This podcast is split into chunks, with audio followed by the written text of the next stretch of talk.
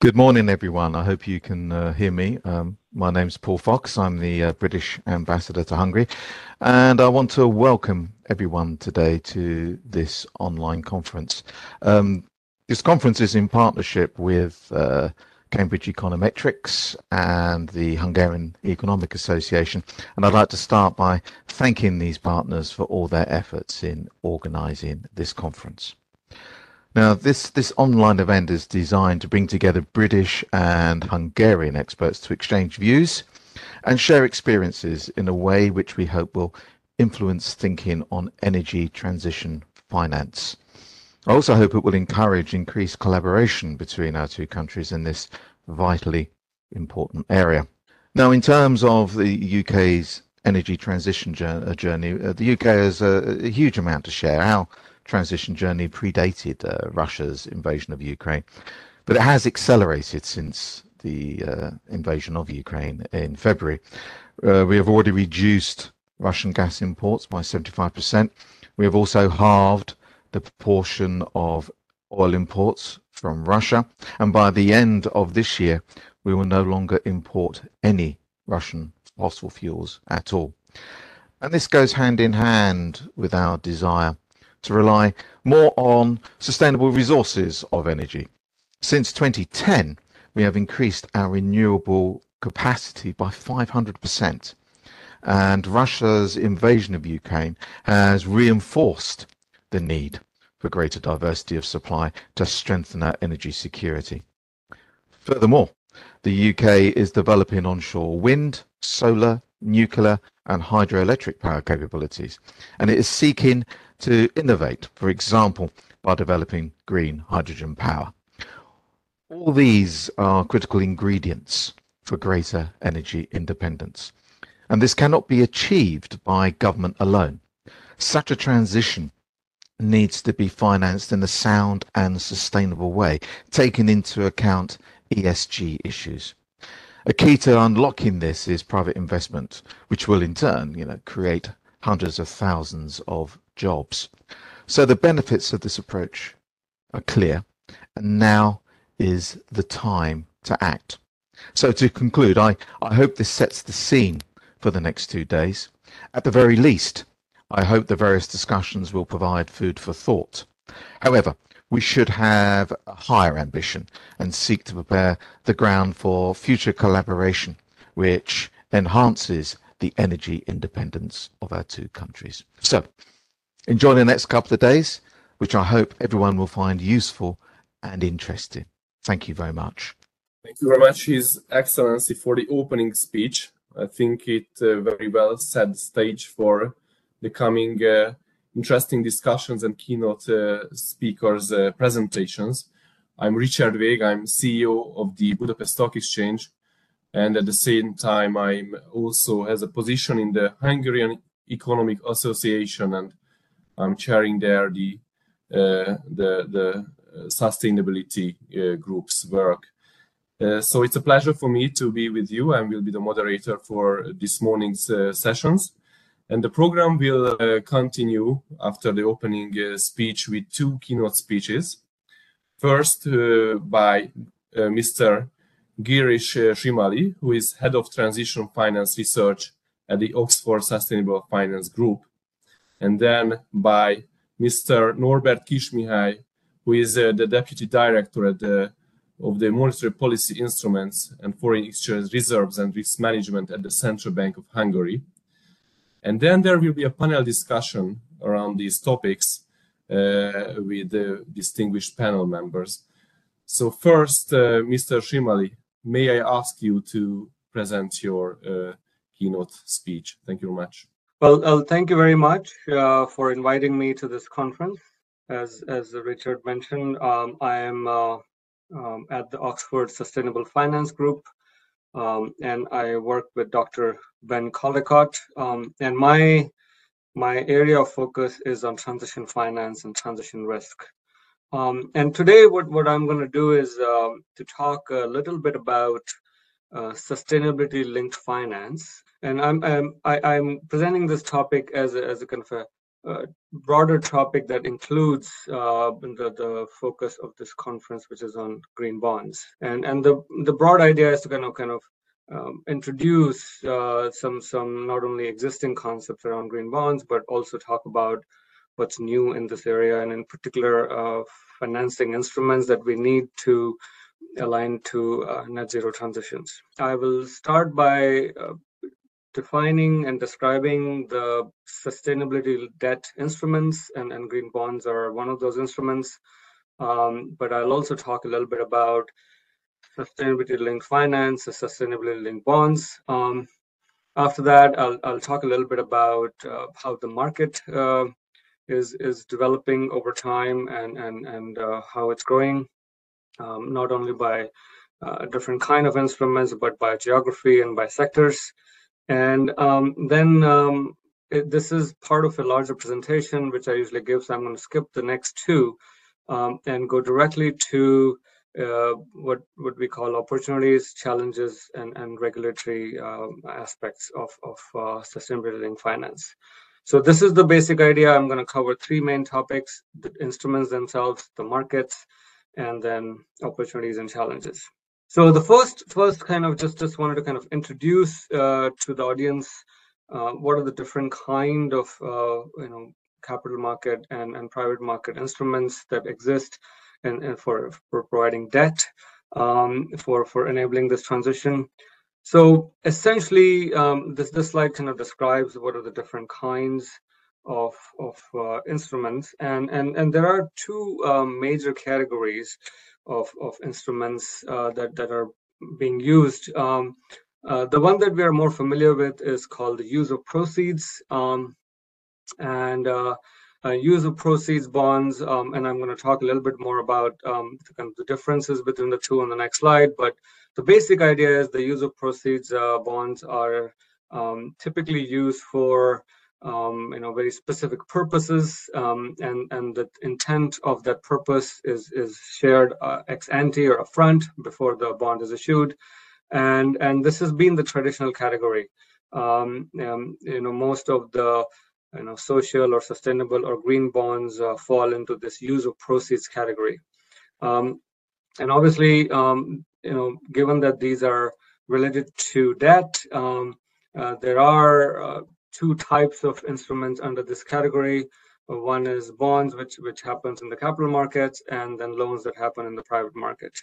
And these two are regulated by different entities, or there is some guidance. Sometimes it's voluntary. And for bonds, it's by ICMA and the Climate Bonds Initiative. And for loan markets as well, there are various loan market associations that try to provide guidance and regulations around this. As I mentioned, the use of proceeds bonds, which include green bonds, have been around for a while, at least for 10 years. We have historical data, and they've been growing over time. But now there is a new type of instrument that has come about, and they are called sustainability-linked instruments, and as opposed to use of proceeds, which is focused on very specific purpose, and they're sometimes or many times are project specific.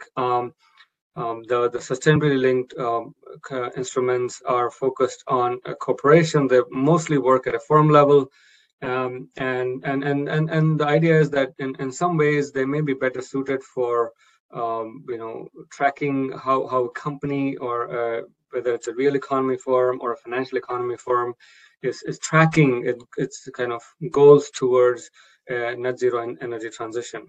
The other thing that's interesting about these sustainability-linked instruments are that the pricing of these instruments is explicitly linked to performance of the entity at the firm level, and I'm going to talk a little bit more about that. As opposed to the use of proceeds instruments, where there is been some evidence that the cost of capital, etc., relates to issuances. There is no explicit connection between cost of capital and environmental performance. But whereas in sustainability-linked instruments, there's a very explicit connection. And the idea is that you can, not only define key performance indicators that are connected to sustainable performance, but also start connecting those key indicators to the cost of capital that matters to a firm. And again, similar to the use of proceeds, there are bonds in this category, as well as loans that are being guided and regulated by different entities. And most of this is still, as I mentioned, is voluntary. So going forward, just digging a little deeper into what are the differences between these two categories. And so, on the left-hand side of this graph or this chart, you see what are the core components of these instruments. And then in the middle, we have the characteristics of green bonds. And on the right-hand side is the sustainability-linked bonds or sustainability-linked loans. And as you can see that the key differences lie in how these bonds are defined and how they're used. For the green bonds, obviously the use of proceeds is required, and with that, and use of proceeds, as I mentioned, is connected to projects.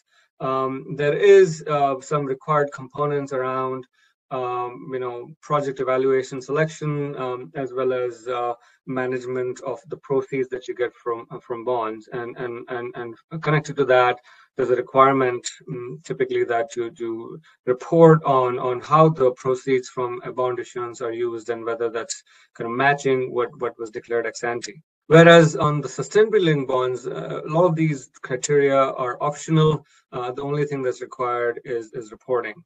But then if you kind of move forward, you can see that, that's where the divergence start happening in terms of, having an external reviewer. Green bonds, it's recommended, whereas it's required for SLBs or sustainability-linked bonds. And then you can see the next few criteria that are very specific to SLBs. One is that you need to have a KPI or a key performance indicator that's kind of underpinning the issuance of an SLB or SLL, which are the loans. And the KPI could be as simple as emission performance over time. And you can see that now you're starting to link the net zero commitments that are being made by companies. You can start connecting those to KPIs and to bond issuances. And that's precisely what's starting to happen. This also allows selection of KPIs, also allows one to incorporate financing for the transition, where there are assets that are not labeled as green, but still very, very essential for getting to our net zero transitions. And then, beyond the selection of KPIs, there is this idea that the KPIs are connected to targets, not only long-term, but interim targets, and there is continuous calibration of this over time in terms of pricing. And finally, as I said, there is an explicit connection of the pricing of the sustainability instruments to how the KPIs are tracking with respect to what the targets were being made, and many times for less sustainability-linked bonds, if you don't meet the performance, then there's a step up. Whereas for sustainability-linked loans, typically there's a step down. And what we have seen in the market so far is that these step ups and step downs are at this point somewhat arbitrary, and they happen around 5-year horizon, and there's a lot of discussion around how do you actually link the pricing of these instruments to actual performance and make them more near term. But at least that is the idea, and this framework allows for connecting the cost of capital specifically to the environmental performance. One other thing I wanted to mention in this context, as I'm providing the introduction to the sustainability-linked loan market or sustainability-linked bonds market, there are different frameworks that are starting to emerge. There is a framework for sovereigns, which has been put forward by the World Bank, and interestingly enough, these are becoming broad enough to not only connect to climate or energy, which is the typical case, but these sustainability-linked instruments are starting to connect to any KPI that a particular issuer might want to come up with, whether it's natural capital or biodiversity. So it's in some ways it's much broader. Whereas the sustainability-linked bond principles have been proposed by ICMA again, and I've gone through all of this details already, but ICMA also suggests, and this is the last kind of bullets on the right-hand side, that there could be two types of KPIs. There could be a primary KPI that are material to the business model transformation, and it contributes to the business model transformation, whereas there could be other secondary KPIs that could be set. And so the distinction of this core versus secondary is going to be key. So, you know, the point I'm trying to make with the slide is that there are various taxonomies that are coming up, and how do you define KPIs? The key takeaways is the KPIs at the very kind of basic sense connect to climate or energy, but they can also connect to other other key areas that connect to the environment that the issuer cares about and the purchasers might care about. All right, this is an example of we all understand how green bonds work, but because the sustainability linked bonds are new, and I've talked about this whole kind of concept of connecting KPI to performance, you know, this is this SLB that was issued by Ofgel in 2021. And you can see that the easiest or the most intuitive way to kind of think about a KPI is connecting the actual performance of the company to their stated transition plan, and where the climate transition plan is what companies are trying to disclose as part of their journey towards net zero. And in this context, I also wanted to mention an area where UK is taking a lead. The UK, I'm also, our group is also part of this UK you know, transition plan task force, where we are developing guidance for a framework under which companies will be mandated to report on their transition plans, and that's being worked on, and hopefully that goes into regulation either next year or the year after. But the idea is that you want to make the transition plans, of which, you know, the emission reporting and the emission targets are a very, very essential component, so you can track how the company is tracking based on what they already disclosed. So now the idea is that, you know, Ofgel is you know, making a target, and their journey is given by this gray line. They are aligning with the target, which is the International Maritime Organization kind of benchmark, which is the red line, and the idea is to basically, you know, achieve a 50% reduction in the efficiency ratio, which is essentially you know, the gigatons of CO2 per ton of nautical mile. And that's the kind of the definition, the KPI definition they've come up with, right? And you can see that now you can really track, you know, what they kind of targeting, which is the red line, versus how they're actually doing, and through different measures, and as kind of the plan of the transition plan, they can also commit to actual actions, and these actions are going to vary based on which period they're going to be in.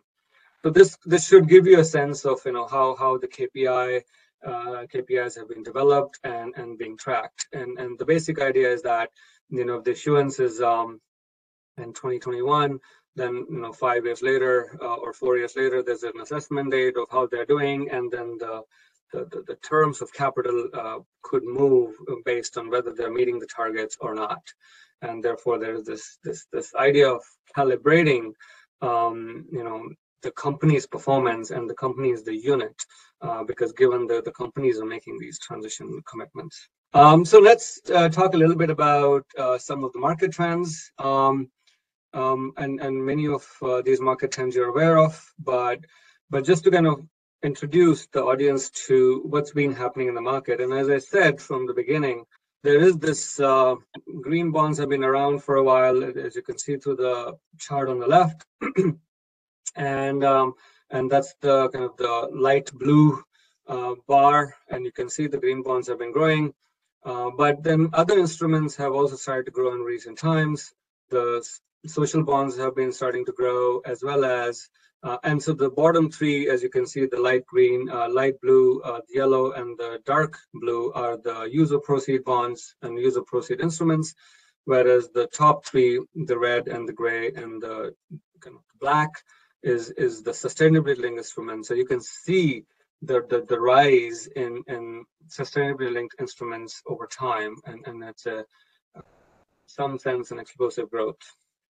And therefore, when we're considering these, the recommendation is that we not only look at green bonds, but also look at sustainability-linked bonds and loans because of how flexible and specific they are to us getting to our net zero transitions. The other, the right-hand side is, in a way, a different way of looking at it in terms of the percentage of the market covered by each of these. And you can see that in the beginning, there were a lot of green bonds and green loans, but now increasingly we're starting to see sustainability-linked loans and bonds. Now, this is a different way of looking at where the sustainability-linked loan market and the bond market, where the issuance is, and this is giving you, what I'm going to do is I'm going to talk about the geographical variation, but also going to talk a little bit about sectoral variation. And here you can see for the SLLs, so the sustainability-linked loans, most of the loans have been in the US and France, and actually most of the activity has been in developed world, but there's starting to be some activity in the developing world as well. You can also do a comparison of the sustainable loan market, which is the use of proceeds versus the kind of the firm level based instruments. On the right hand side, you see the green, social, and sustainable loans by different sectors, whereas on the left you see the sustainability linked loan insurance by sectors, and you can see that there is some variation across how these are distributed. But one key message is that the sustainability-linked loans have really taken off and in some ways overtaken the green, social, and sustainable loan. That's one key takeaway.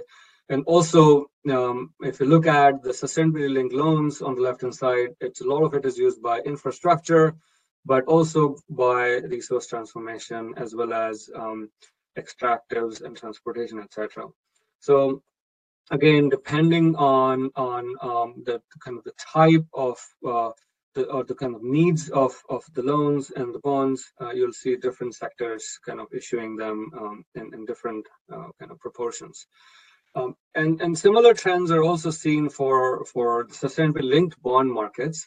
And here, even again, the key message around the developed world issuing most of it is still true, but you can see there's more action here from the developing world, and there have been issuances while you know Italy has been leading and France and US have been leading in this, but there are also issuances from India and many of the South American countries, including Brazil and Argentina, etc.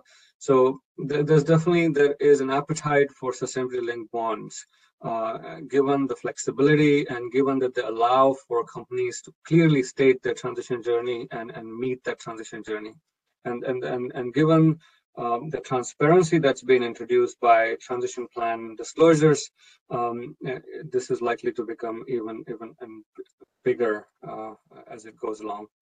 And this slide again, you know, provides this by sectors again. I'm not going to spend much time, but again, the key messages are that on the left-hand side, we look at the green bonds and the kind of use of proceeds. On the right-hand side, we see the sustainability-linked bonds that are more firm-specific. And here again, the sustainability-linked bonds are catching up with use of proceeds. They haven't really caught up yet, but as you could see from previous slides, there's significant growth. All right, so let me talk a little bit about, as the kind of the end of my talk here, is to talk a little bit about what are the opportunities, challenges, and regulatory considerations. In terms of opportunities, I've already talked about the kind of the attraction of sustainably linked instruments and kind of getting to the transitions that companies are committing to. And there are various innovations are starting to come about. And regulators and policymakers are also starting to increasingly support these instruments. For example, there is the Monetary Authority of Singapore provides this. It covers expenses of different service providers to validate credentials. It's called the Green and Sustainably Linked Loan Grant Scheme. There's also Bank of China is creating this new category called sustainably relinked bonds, where the sustainably linked loans could be refinanced through bonds, etc. And then Enel and Credit Agricole are providing this collateral to the benefit of private creditors, similar to what MS is doing, but in a slightly different capacity. So there's a lot of involvement, a lot of innovations that is started to happen in this area.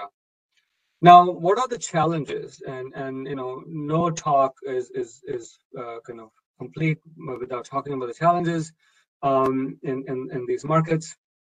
Obviously, the weakened macro fundamentals is an issue. There's also an issue around lack of ambitious pricing ratchets. And as I said before, the pricing is kind of vanilla pricing. There's a kind of a fixed step up or step down of about 25 basis points around 5 years. It's not really connecting yet to performance over time, and also having some variation in the kind of pricing that's connecting to the sustainable performance. However, one recent key example is the Just an Energy Transition partnership that's been set up with South Africa and Eskom, which is allowing for this connecting the loan performance to them getting to their emission targets. So again, there are some innovations that are coming that are starting to address these challenges. The other issue has to do with greenwashing, and it's a concern that's connected to asset pricing, that the targets that are being put together or the performance itself is not matching what we need and what was promised, and so there's this continuous need for ensuring that we're kind of the MRV standards are strengthened, so that you know, not only that companies are making ambitious targets so that we can as a world get to our net zero targets, but also monitoring this over time. Then there are issues around lack of transition plans and harmonized international standards. And as I said, some of this is starting to be addressed through what we are going through in the UK, through the UK Transition Plan Task Force, but also in the EU around the sustainability disclosure requirements. So there is obviously some progress here, and as transition plans become mandatory, similar to climate risk testing, I think some of these problems will start to go away. So with that, I'm going to come to my last slide, which has to do with regulatory considerations. And I'm not going to cover this in detail. I'm happy to share these slides after my talk. I'm also realizing I'm getting to the end of my time. But as I had mentioned, that there's a lot of action here. There is a lot of discussions around how do we make sure that these instruments are successful in the market. There is this consideration of the EU taxonomy that defines what are you allowed to do within your transition. There's also this discussion of the European Commission around green supporting factor to start connecting the capital adequacy requirements of banks to their green performance, etc. So there's a lot of action around the world, and the idea is that we kind of learn from each other and promote these instruments that are going to be key to get to our net zero targets. So with that, I am going to stop here and let the rest of the proceeds go on. So thank you very much for inviting me again. It's been a pleasure to be here. Describing the differences between green bonds and sustainable-linked instruments, and also global market trends and what are the opportunities and challenges. So thank you very much It was very, very useful. And with that, I would like to ask Norbert if you could also deliver your keynote speech. I'm Norbert Kiss. I'm from the Central Bank of Hungary, and I'm the head of the department responsible for monetary policy instruments. And my presentation will focus on central bank's contribution to the development of green bond market in Hungary. First, I will give a brief overview how green issuances evolved in Hungary recently. Then we turn to the role of the central banks related to green issues, why and how central banks should deal with climate issues, what instruments the central banks may have in their hands. The main topic is organized around the contribution of the Hungarian Central Bank, the MNB, to the development of green bond markets in Hungary. There has been several green measures initiated by the MNB. We review the different programs and tools which are in some way related to the green bond market. After that, I elaborate the state of the green bond market in more detail, and I say some words about the future possibilities of the central bank in such a challenging period of time. So let's start with a look at the domestic green bond market. As you can see, green issuances dynamically evolved in recent years, and this development was applied to different market segments. The first big kickstart for the green bond market was a government FX bond issuance in 2020 worth of 1.5 billion euros and with a maturity of 15 years. Green corporate bonds soared due to the Bond Funding for Growth scheme, and under the program there was a solid amount of issuance every year since 2020. Later on, the mortgage bond market started to take off, which was supported by targeted MNB programs. Starting from practically zero in 2020, the total green bond market size now is 2,260 billion HUF, which represents the 4.5% of the whole security market. And let me say a few words about how central banks come into the picture, how we at the central bank see our role and the responsibility related to environmental sustainability, and within it, the green bond market specifically. The first question is why central banks should keep an eye on environmental stability? Why do we think that we have something to do with green transition? Climate change affects all three mandates of the MNB directly and indirectly through physical and transition risk. In their own ways, the risk associated with global warming can simultaneously threaten the three central bank objectives.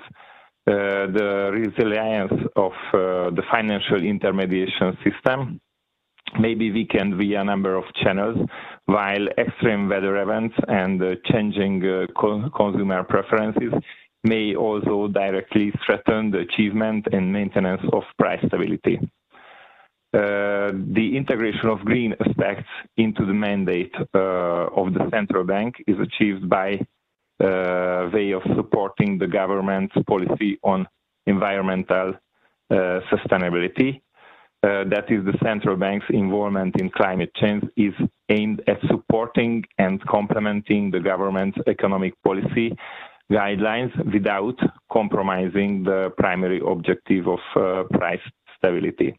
The coherence between environmental sustainability and monetary policy is vital for underpinning balanced economic growth over the long run. The second question is how can central banks contribute to climate goals? How central banks can play their part in the green transition? The answer is there are many ways, in fact, in almost all areas of central banking. Although our topic today, that is green bonds, is directly related mainly to monetary policy operations, specifically asset purchases, lending operations, and collateral management, other areas are equally important in support. Financial regulation has a key role to understand better climate risks, and for example, via scenario analysis and recommendation on internal governance, this area can do a lot for green transitions. Leading by example is a very effective tool in the hands of institutions like central banks, who get a lot of attention and can be a role model in the eyes of many. Restructuring ethics reserve portfolios, publishing TCFD report, or transforming the central bank's own operation to decrease own carbon footprint are good examples where central banks can set an example and show the way. There's a growing activity in the field of research and advocacy. Publications, speeches, conferences have their own role in raising awareness. From a wide range of activities mentioned, let's take a closer look now how the MNB specifically supports the green bond market. The MNB has taken green measures in several areas. Here you can see a sort of grouping that on the one hand, through some earlier programs without a specific green aspect, it has had an indirect impact on greening the financial system. Funding for Growth scheme, bond funding for growth scheme, and government bond purchase program were neither green-only programs nor measures with a green bias. However, they have their own role.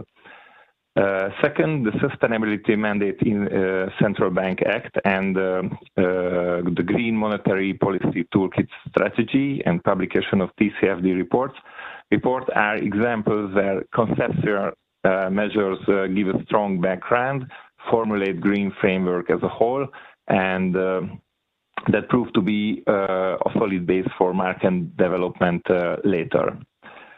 And third, we have dedicated green measures in several fields, such as ethics reserve management, monetary policy operations, banking supervision and regulation, macroprudential policy, and meanwhile, we are reducing our own emission as well. On the next slide, we can see how green measures were supporting the green bond market in different ways and to different degrees. In this grouping of more or less the same measure is shown with the focus on how they contribute specifically to the development of green bond market. There are three types of measures, or we can see three pillars. First, we will see some measures that are not specifically green, but they indirectly could contribute to some specific green bond issuances, and in this way, the development of the market. Second, I will mention some general green steps, which are important as a framework in a new market that is in the process of being built up. And the third pillar consists of steps directly supporting green bond markets. First example of indirect measures is bond funding for growth scheme. Although the bond purchases within the program were not constrained to green bonds and green bonds were not preferred within the program, it is obvious that the corporate green bond market segment was born with the support of the bond funding for growth scheme. Let's see how. The first domestic corporate green bond was issued in the summer of 2020 within the framework of the program. Later on, many more corporate bond issuances from different sectors followed in line with the green bond principles by ICMA. Before the program, corporate bond market and practically did not exist. This program gave a kickstart to the segment. The MNB purchased 22 green bonds series, nearly 271 billion Hungarian forint in nominal value. In the MNB's portfolio, the share of green bonds in all corporate bonds is around 17%, which is a good representation of the overall market structures. There's a high probability that without the program, the corporate green bond market would be of much less significance. The government bond purchase program is another example of indirect supporting measures that is without a green focus, are some supporting purchases in green issuances. On the 22nd of April, 2021, Hungarian Government Debt Management Agency issued the first Hungarian foreign-denominated green Hungarian government bond, which was followed by more issuances. Within the government bond purchase program, the MNB purchased the green bond at auctions and in the secondary market as well, altogether worth of 30 billion Hungarian forint, from the total issuance of 130 billion Hungarian forint. There is another green Hungarian forint government bond with 10 years maturity, but that was not bought by the MNB. Second group of measures contains conceptual steps that provide framework for green policy. I would like to mention here the sustainability mandate, the green monetary policy toolkit strategy, and the TCFD report. In May 2021, MNB was among the first central banks to receive a sustainability mandate by the government. This means that the MNB has not only the possibility but the duty to support the green transition.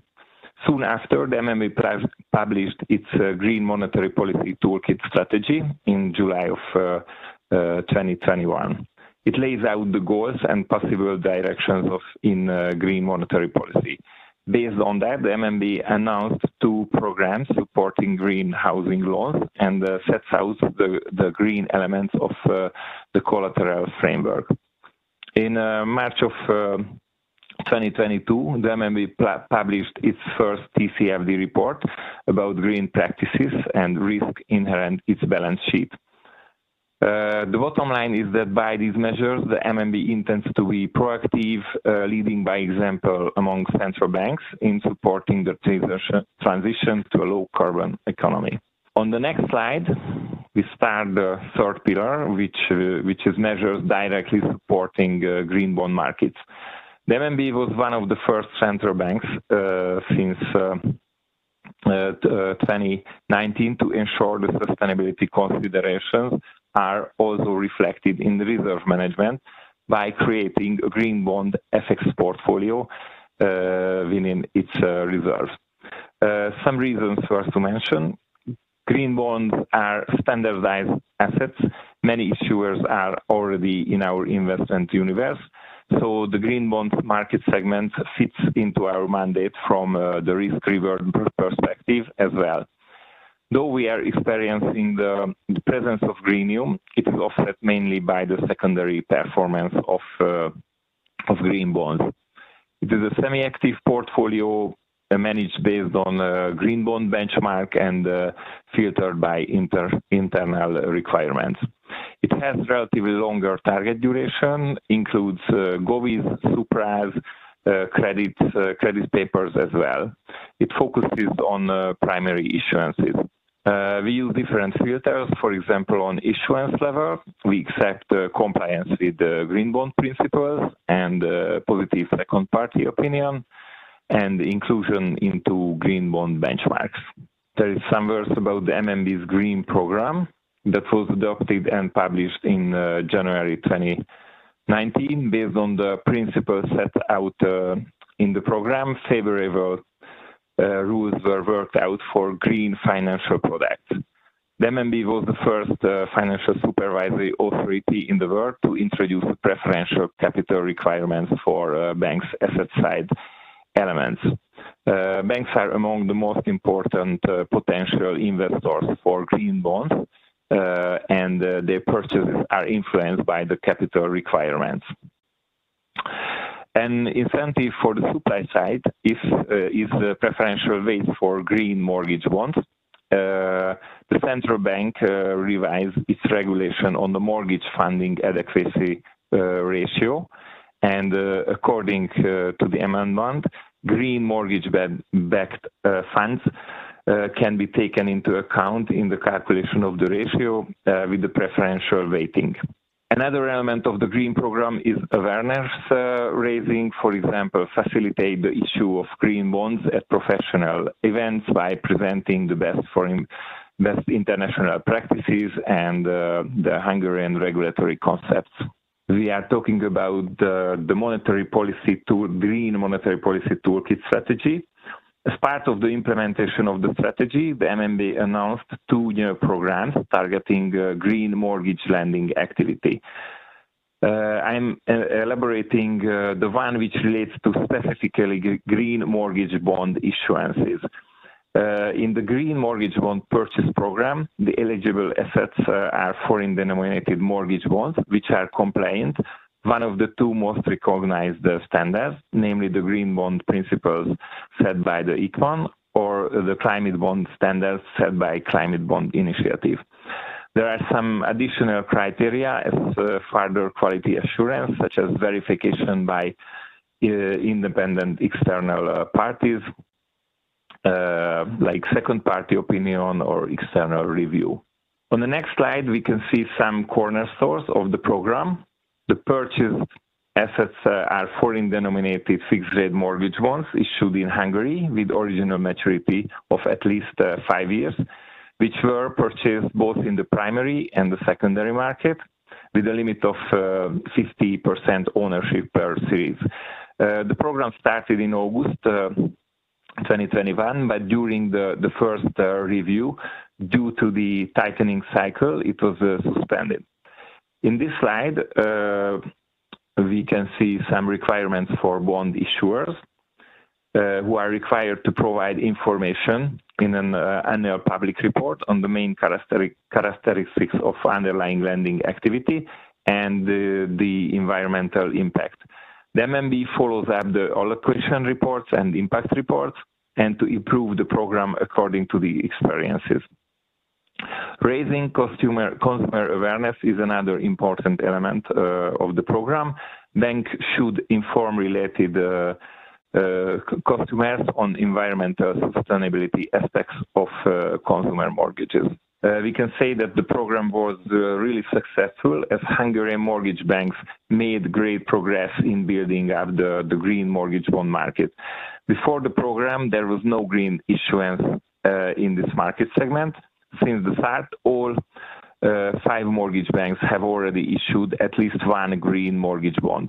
In total, 156 billion green mortgage bond was issued.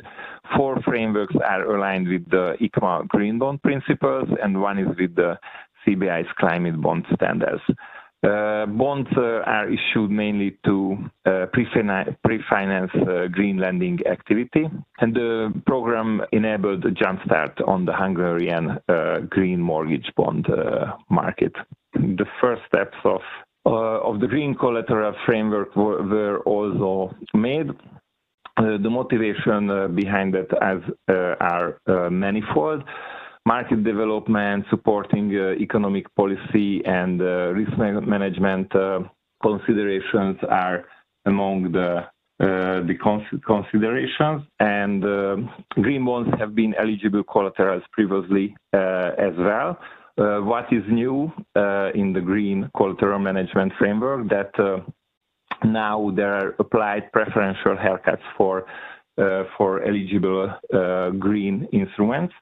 That means 80% of the current haircut value can be applied with a maximum of 5 percentage points discount.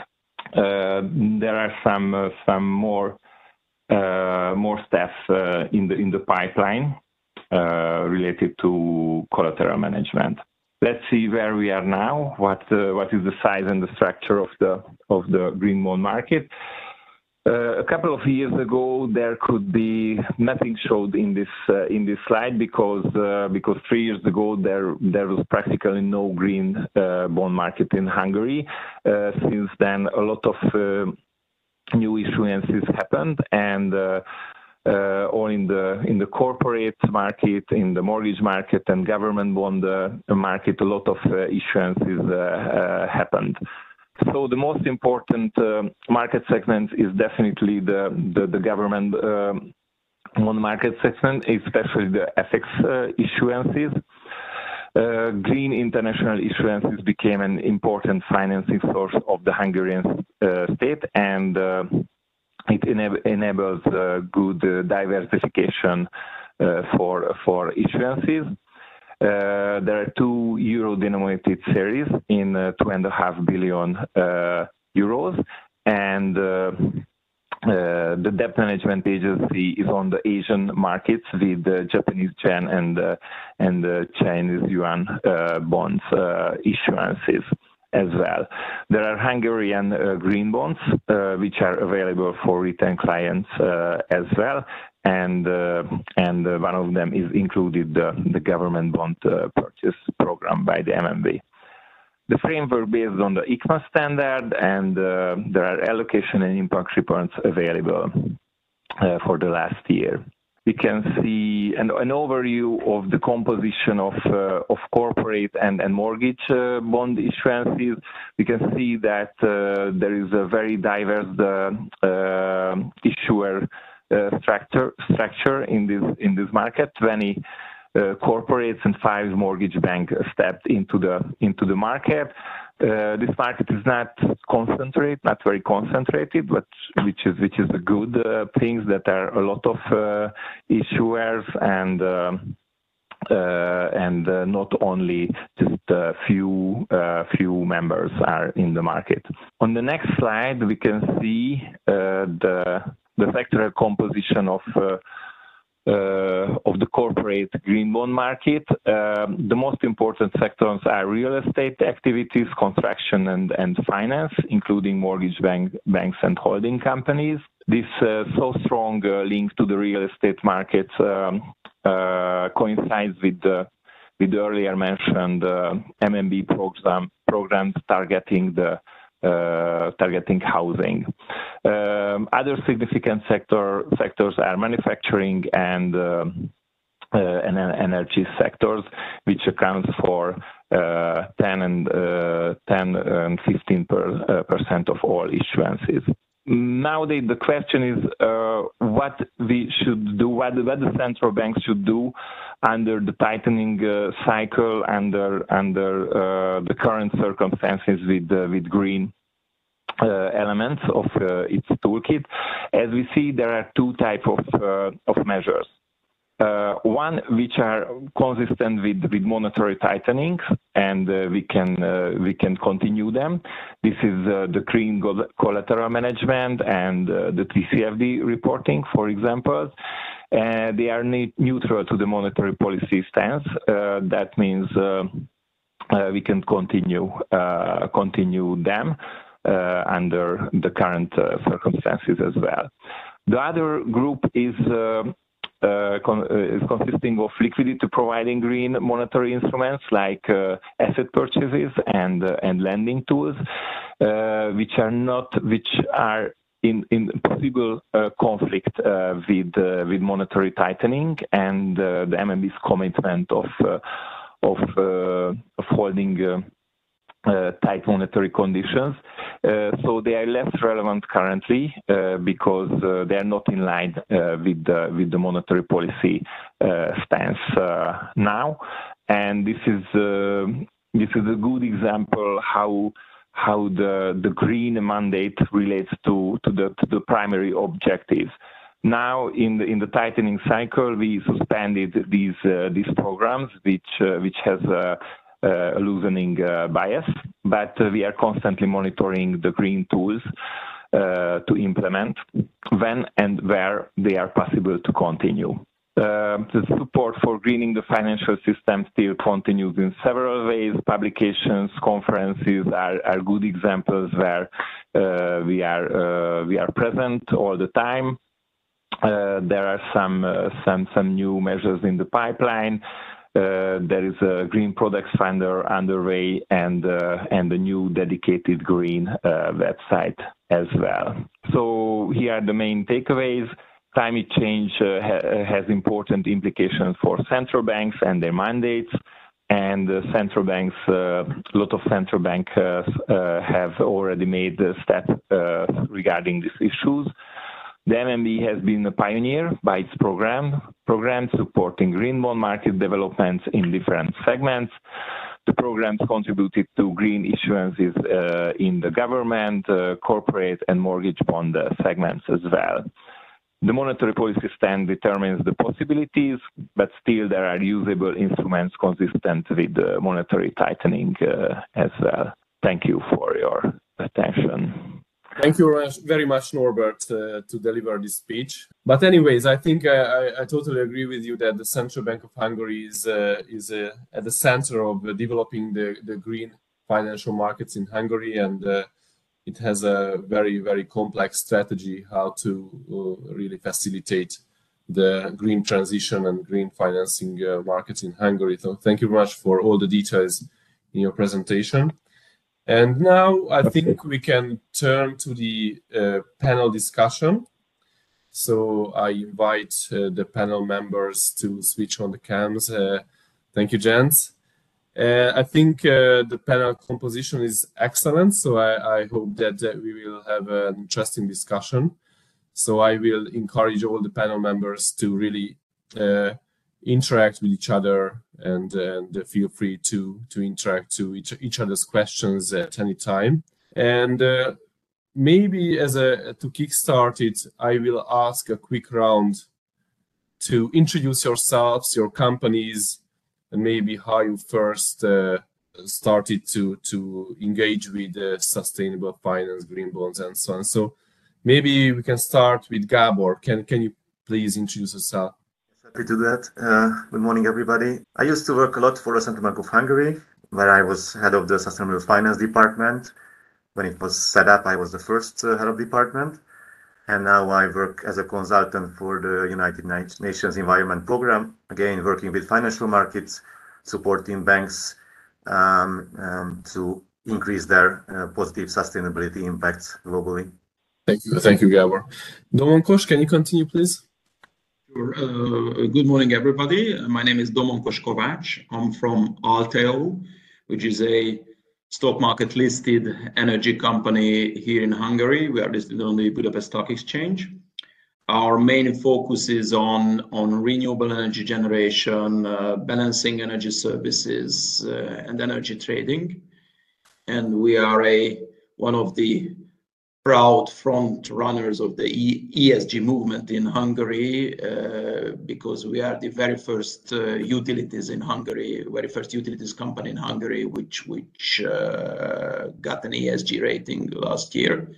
And we are very much intent on continuing to receive more ratings. So overall, I think that we are committed to sustainability and green financing as well. Thank you. Gergely, please. Thank you, and good morning, everyone. My name is Gergely Pókos. I'm from OTP Bank, and I'm responsible for the ESG program here, which includes also dealing with green bond issuances, green lending, and all the such. Let me just very quickly reflect on the presentation we just saw. Besides the mortgage bond, the green mortgage bonds that OTP issued in 2021. We also had a green corporate bond issue earlier this year in July, which was not in the presentation, but I just wanted to mention it because maybe we get back to this topic later on. Thank you very much. Thank you. And this is an international panel, so we have a panel member from the UK. So, John, can you please introduce yourself? Hi there. Hi, Chair, and thank you very much for the invite. Very distinguished panelists as well. So really great to hear that introduction. My name is John Larton. I'm Chair of Plutus Consulting Group. We've been in the consulting financial services market for over 30 years now. We're based in London.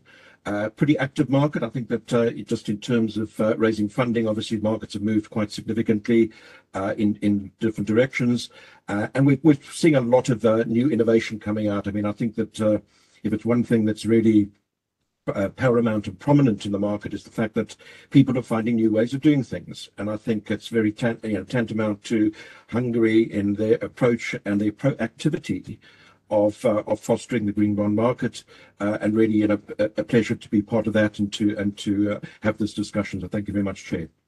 Thank you very much. So let's turn to the questions, and I just reiterate that please interact with each other's questions and answers. First, I turn to Gabor, to you. I think the United Nations is at the center of the green and the climate fight and also the green finance as well. So commitments to net zero by countries, by companies, by banks is a very important trend. So what do you think that the banking sector committing to net zero and supporting that, how do they use the green bonds as an instrument? So how do you see this? Yeah, sure. I mean, obviously, green bonds can play, I think, a huge role in that transition.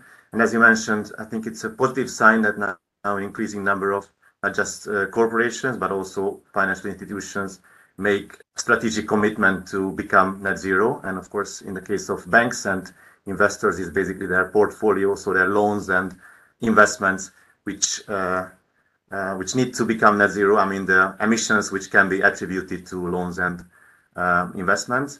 When we are think about banks, of course, this means changing the composition of their balance sheets, of course, like increasing the share of green activities and reducing the share of brown activities. And when we think about large corporations, of course, green bonds are a very logical instrument to reduce emissions, because this can really be transformational.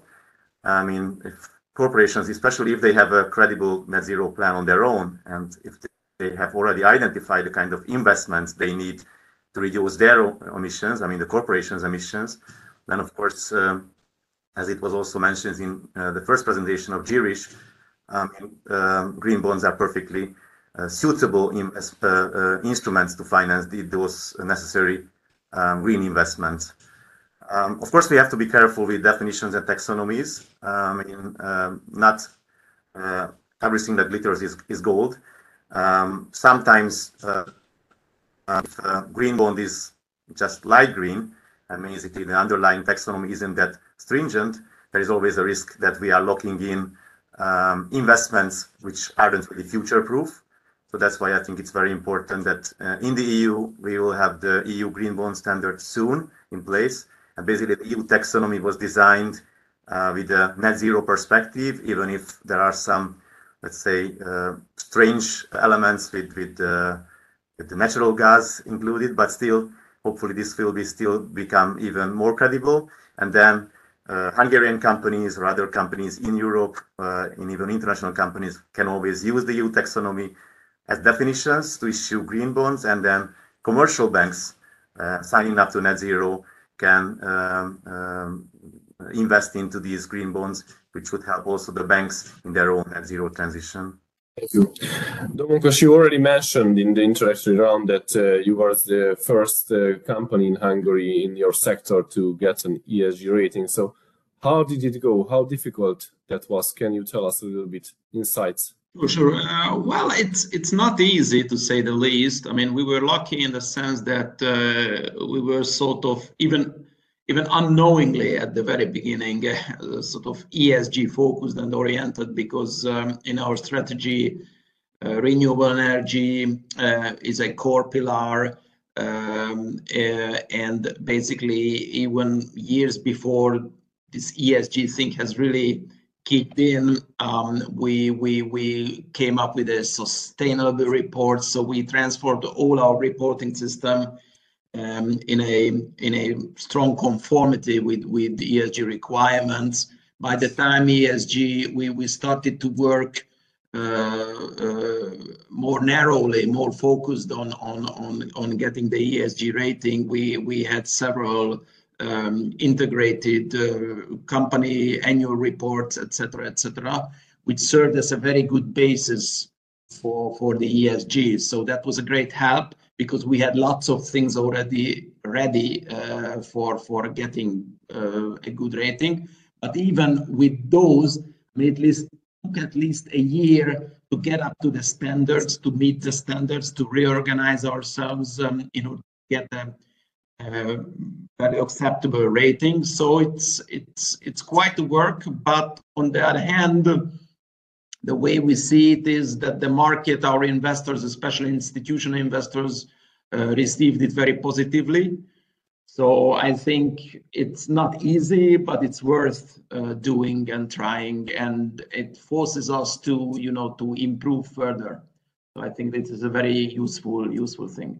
In theory, it was also a tool to make a better decision-making process, to take into consideration factors that are outside of the usual financial balance sheet and other questions. So do you feel it in practice after doing the rating and preparing for it? The methodology of decision-making process is also changed a bit, or how do you see that? Yes, I mean, we have set up a green committee as well, for example, which also opinionates our investment decision making, for example, sets a strategy, for example. Overall, I think, it was very much in line with our overall aim to get more and more transparent, because that's a requirement for, from the investors to become a transparent company. And actually, we were even awarded by the Budapest Stock Exchange last year with a transparency award. So I think we were quite successful at that. And I think that preparing for the ESG, making all these green committees, etc., that has helped us quite significantly in achieving that. Thank you. So, John, at Plutus, do you also help companies to prepare for ESG ratings? So what is your experience in the UK? Absolutely. I think where the challenge is, and maybe just to obviously mention it on the basis of standardization of reporting. So, if you're looking at a rating, you want to be able to do some sort of comparison to similar sectors, to other areas, so that you can actually benchmark. And I think where the challenge is that we've had, and I think Gireesh did mention it in his presentation, is that standardization and harmonization of ratings, I think, is one of the real challenges that we have. So yes, very, very front and center, but really need to get that standardization and harmonization aspect out in front and agreed. Thanks. Lauren, because you want to react to that? Yeah, I just wanted to reconfirm to John's speech that basically one of the biggest problems of ESG is, in my view, is the lack of standardization. So there are so many methodologies these days out there, and they are quite significantly differing from each other. So I think the ideal thing would be is to somehow try to get a common approach vis-a-vis ESG. Maybe it's funny, because somehow this whole ESG rating process reminds me a little bit of the the audit processes. Again, I just thought of that. If there's an international financial regulatory standard in the accounting world, then why there is not an international regulatory standard for environmental, social, and corporate governance issues? And this is really something that I think this system should further develop, because that's a little bit confusing, even I think for the investors. Gergely, on this regulatory and standardization topic, also Gabor mentioned that the EU green bond standard is on the way, but not here yet. So how do you see this? Is it a kind of a problem yet, or it's more like an opportunity? How do you see that? First and foremost, I can only agree with Gabor, Domonkos, and John that there's too many different methodologies out there, and standardization in this will be very beneficial for everyone involved. I can speak from experience, having looked at this and working with different methodologies, different taxonomies, that the practical application of these into financing, or if you're a corporation or the bank, the practical application of these into your reporting towards your financing entities is, to say it's quite difficult is understating it. Now, that does not mean that it doesn't work, but there will need to be some standardization, and I'm sure it will happen over time. If if we were able to think back 150 years when the accounting standards were not there yet, that also developed over time and was standardized. And even in international accounting principles, there's still room for standardization. So this will happen over time, and we just have to be patient. I mean, I cannot stress enough the magnitude of the task that is ahead of us. It's not only about setting a standard, it's also about building up knowledge and building up a whole industry from scratch, basically, of experts and service providers that can facilitate what we call green accounting or carbon accounting or whatever you want to call it to put this into practice. So it's a huge task ahead of all of us, and we will need to be patient. In the meantime, any step that gets us towards a more standardized road, like the European green bond standard, is a step in the right direction. If you look at if you look at the issuances that were on the screen just a few moments ago, there is obviously already some standardization going on with the help of the Hungarian Central Bank here in Hungary, but also Europe-wide. So there is a definite need for it. It's an opportunity to ease financing and also to ease the administrative burden on the people who do the issuing. So I'm very much looking forward to it, yes. So anybody on this standardization and regulatory background, if you want to add something? We talked about rating agencies, ESG rating agencies, and also we should also mention, of course, corporate reporting. And now with the EU taxonomy becoming also a corporate reporting standard, and basically now a growing number of companies will need to disclose at least 3 KPIs according to the EU taxonomy. I think that will also a little bit reduce the importance of ESG rating agencies, at least in Europe, because without saying that the EU taxonomy is perfect, and I know it's very difficult to apply it in practice, also in bank lending for OTP, I think maybe you have some stories to tell, also as a corporation to report, but going forward in time, at least we will have at least 3 standardized KPIs in Europe for all large corporations for the E letter from ESG. And I think that's, again, a big step forward.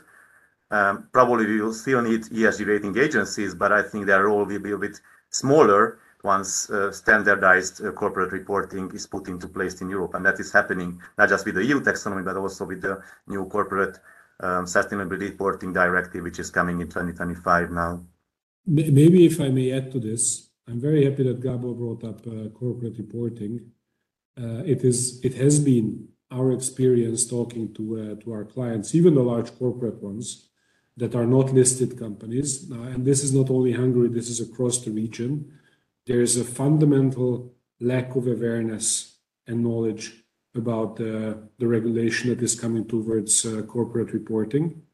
Not many companies have heard about it, and even the ones that have heard about it are not fully aware of the extent and the depth of disclosure that they have to. They will be required to perform from next year, or whenever they get to that level, which basically brings up 2 points. Number one is just coming back to my point that this is a long process. This will be a long learning process on the corporate side as well. But the other point is that I'm a strong believer that will be an accelerator for the further standardization and the growth of the carbon accounting industry that we have been talking about. Because so far these discussions are being held on a detailed level only in government offices, think tanks, and really big corporations or banks.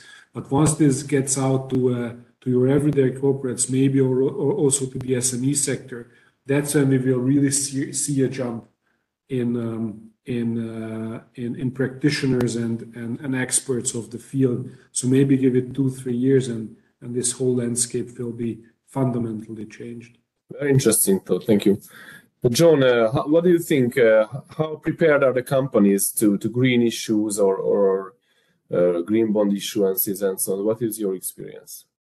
I mean, that's a fantastic question. I think that, just in terms of general sentiment, markets have moved. We're obviously driven, from our client base, we're driven by what the investor wants, and there's greater transparency requirements. I think that, people are a lot more focused.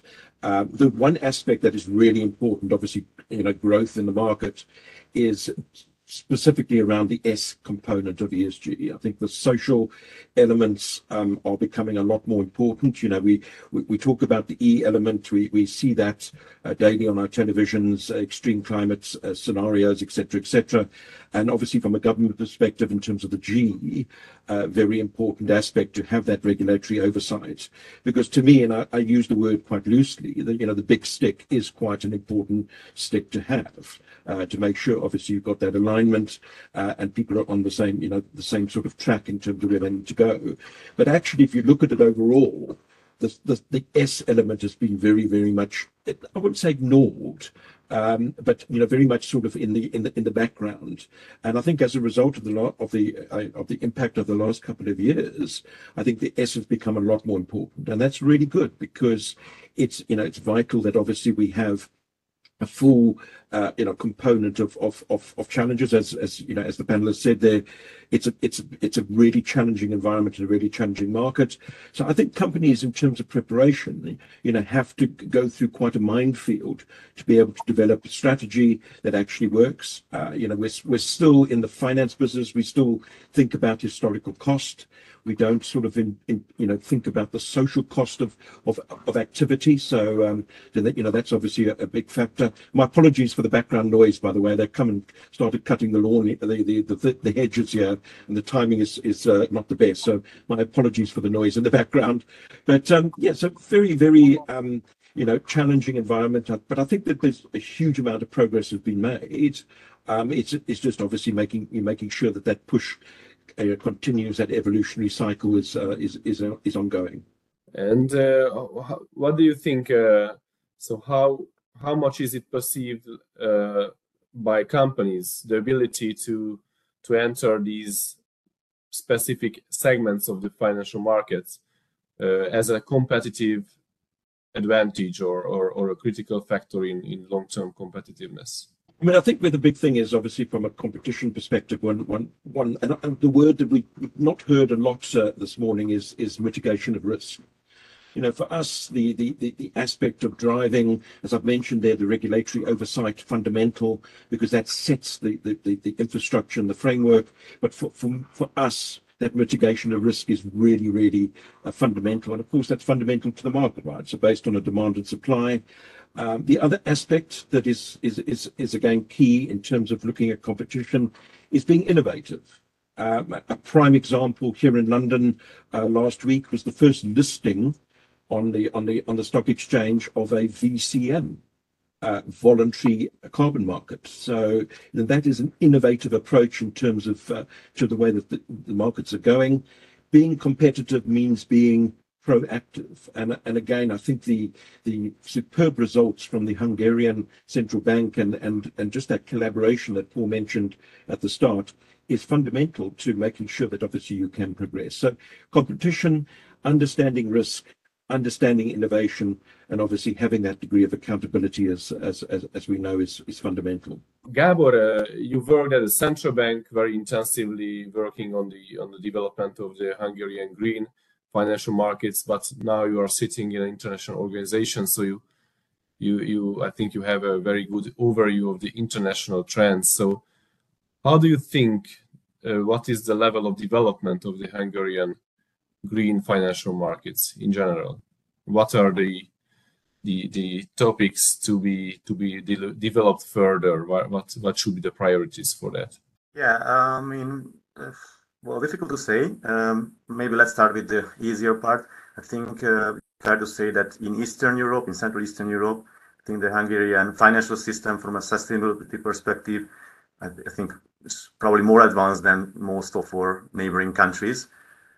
Especially, I think, commercial banks, I think they really made huge steps in just a very short time frame, partly thanks, of course, to the central bank incentives, but also partly I think that they were like first movers, and I think it's really great. What I see, I think maybe just two areas for improvement.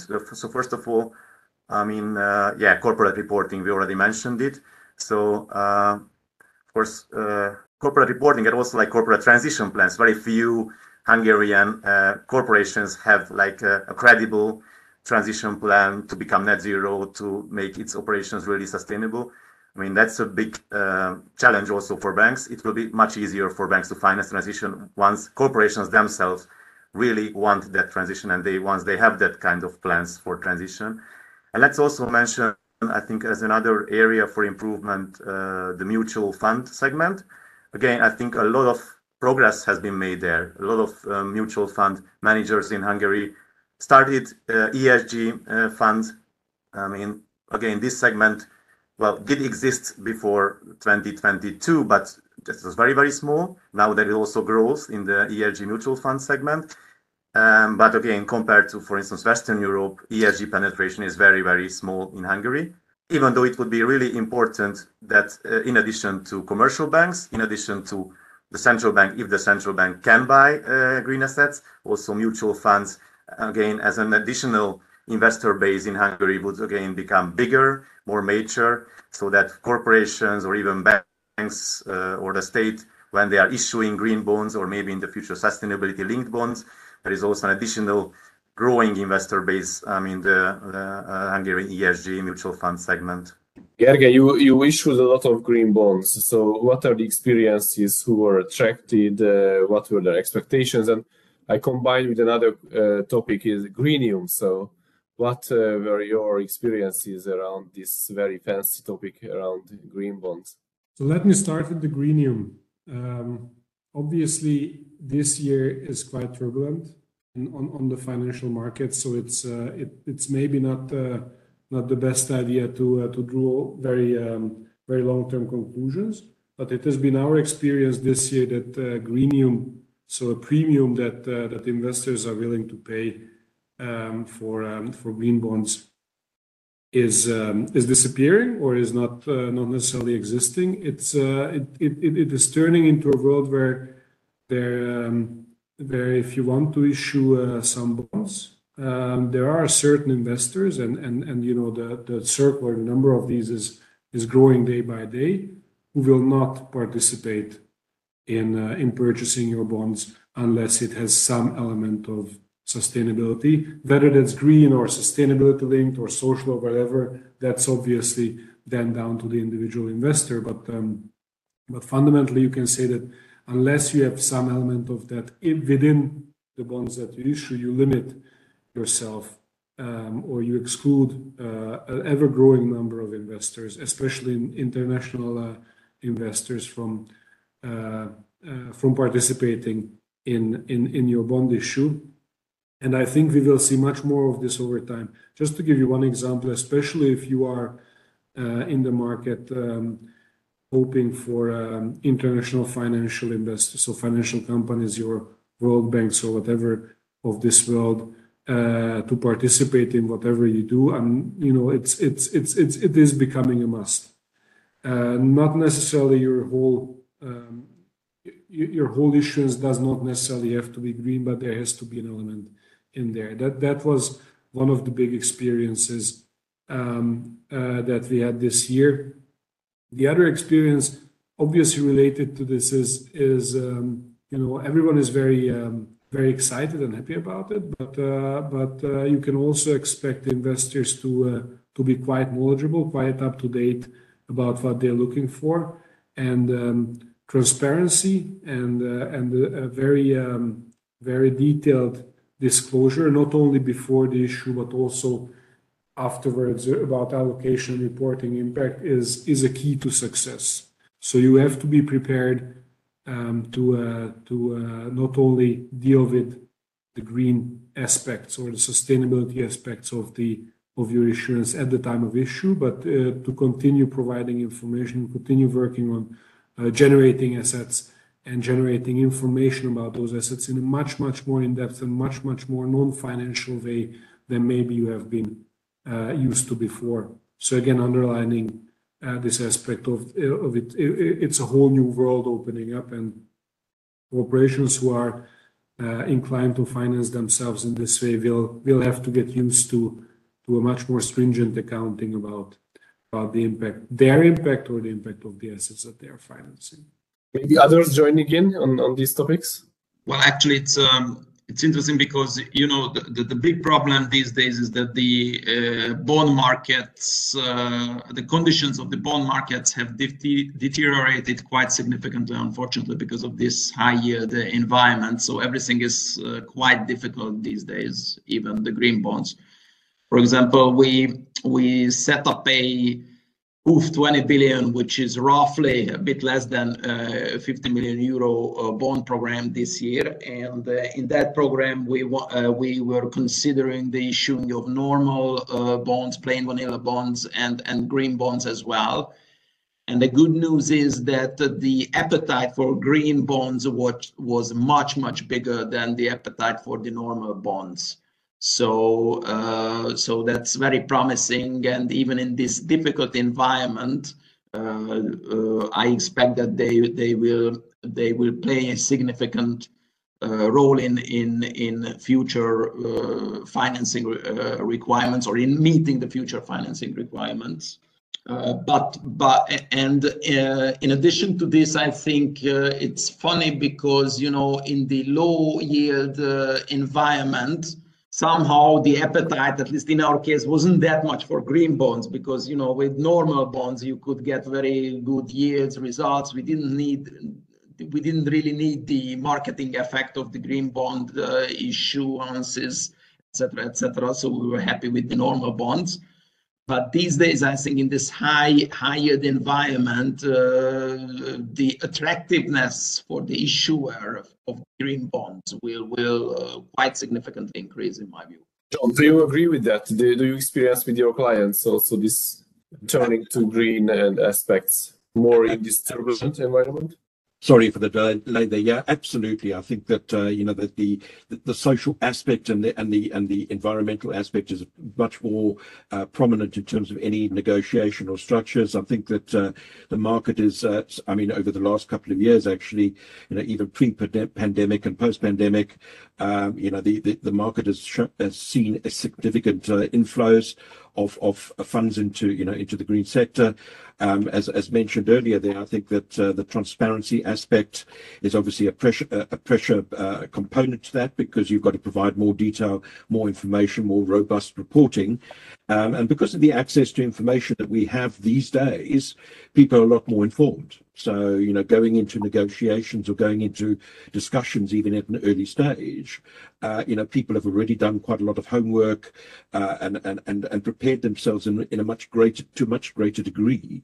So I think that, you know, in that aspect, and that's a good thing. I mean, I think that, you know, the more information out there, the more questions that people can ask at the beginning before you get that commitment to, you know, to significant cash inflows and outflows, depending upon, you know, which way. But yeah, very, very much so from that aspect, and you know, long may it continue, because I think that you know, that's the way the world is going and needs to go. So maybe the last topic that I want to throw in is the risk of greenwashing, and how is it different for different instrument types, for sustainability linked instruments, whether it's more difficult to assess it versus green bonds, or generally on this topic, if you can share your thoughts. I don't know, John, if you want to start. Yeah, not a problem. Sorry, a bit delayed there. It's just in terms of looking at it. Obviously, the word greenwashing has become quite significant. I think that there's a lot of pressures in the market in terms of you know, the current situation that we find ourselves globally, and a lot of initiatives that you know, people had you know, prior to Ukraine and other aspects. I think a lot of ambitious. I use the word a sense of realism. You know, for me, it's you know, being able to have that degree of visibility around, you know, any potential transaction or funding that is required. So, you know, if it's become a bit of a dirty word, to be honest. I think that overall people see it as a negative. It's normally associated with big corporates, so, you know, bigger organizations that seemingly seem to be doing the right thing.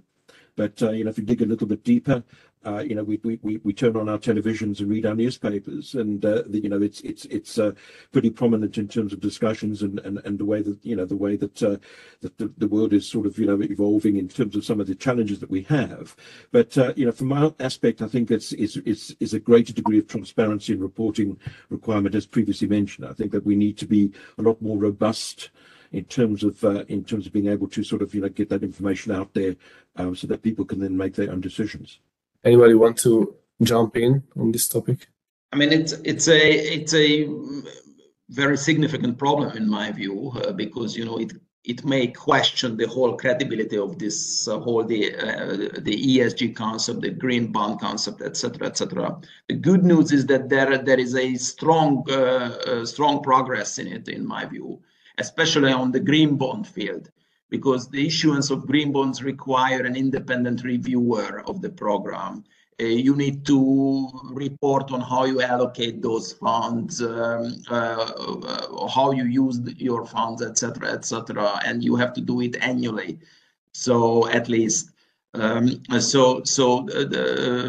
are good progresses in that. The other problem is that you need to be very careful with this greenwashing, because really I think the bad greenwashing is really when there is just talk and there is no deeds behind the talk. So that's dangerous.